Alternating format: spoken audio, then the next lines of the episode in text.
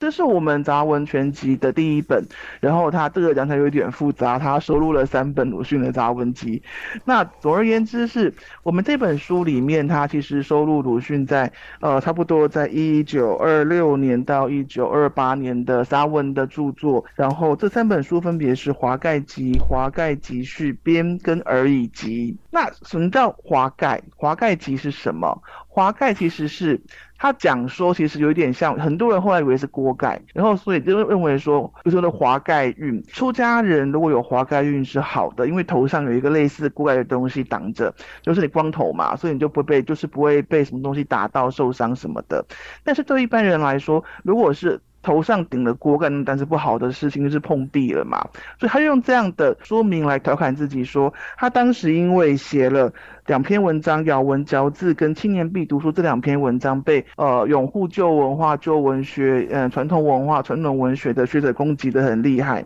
那我们回去看他为什么会去被攻击，其实可以看到就是像在。呃，青年必读书当中，他他其实是鼓吹，就是年轻人不要只读古书，或者不要读古书。其实，在华盖集序编当中，他也是类似的概念，他他也是希望，就是青年人能够去读一些就是新的著作，西方的、日本的都没有关系，新新的著作、新的想法、新的思维，因为。我们回去看鲁迅生存的年代，他其实是在呃二十世纪初期生活的人。那那个时期生活人当然就是刚好碰到一个中国最混乱的的时代，然后他刚好也就像我们以前读过，可能课本都读过中国的自强运动，刚好跟日本的明治维新是差不多的时间。是自强运动是受到明治维新的影响之后所产生的。然后明日本的明治维新有什么样的特点？日本的明治维新最大的特点就是某种程度上，日本在这个时期尽量去。西化，然后尽量去切割过去传统的东西。他们认为说，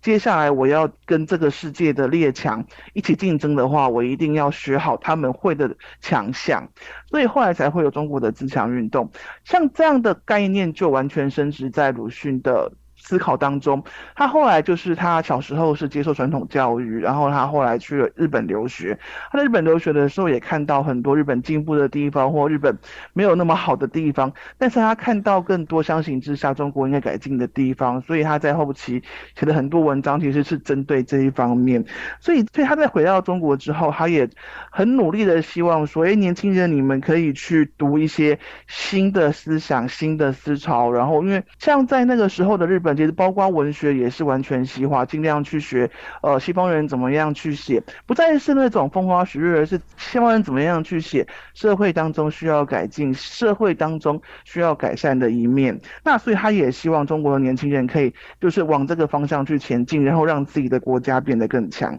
那在咬文嚼字这一篇文章当中，他就提到一个很有趣的现象，是说，其实现在也存在啊，就是像翻译的时候，有时候我们会考虑到，哎，这个人他是女生，然后他是外国人，所以我们的可能在翻译的时候，文字上就会稍微让他是比较偏向女性化的表记，就是说，我们可能用本来是双木林，分的双木林也可以，就是可能发音是林，分的林也可以，但是因为要迁就是女生，可能就把它翻成玉部的林这样子，他觉得这样。是没有意义的，因为你这样逻辑上不通。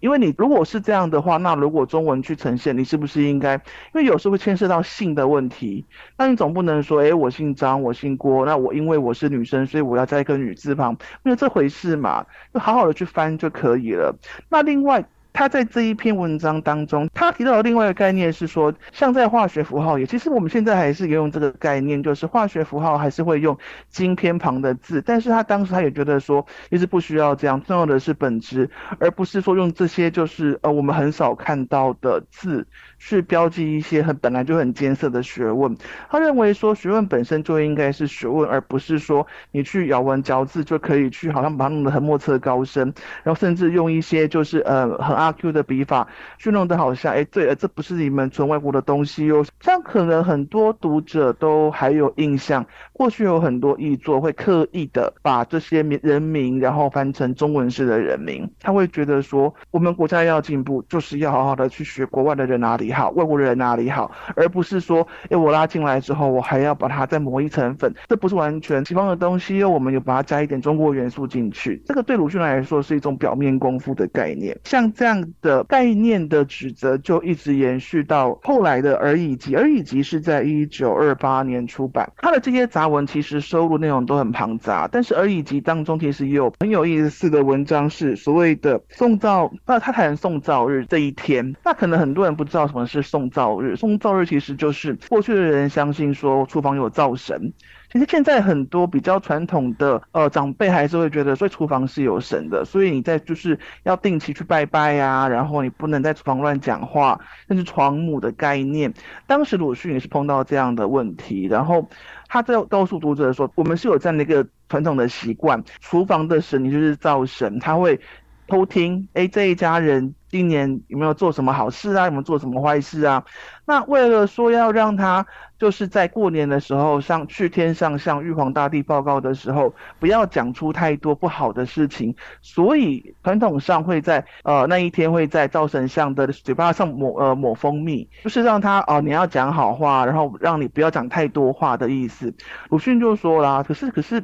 你们不是应该要去思考说，我们就做好就好啦？甚至说，他有一种，当时是相信有一种鬼是住在人的身体里面，然后也是在过年的时候会会去向神明禀告说，哎，这个人做了什么事情是不好的事情。但是这个鬼他要离开人的身体，有一个前提是什么？是人要睡着。所以当时的人不是说，所以我要好好的做该做的事，我不能做坏事，而是留下一个习俗说。所以那一天要晚一点睡觉，或是不要睡觉，因为你不睡觉，他不能逃出你的体外，他就不能去报告了。那只要过了这一天，你今年做了什么坏事，就都没有关系了。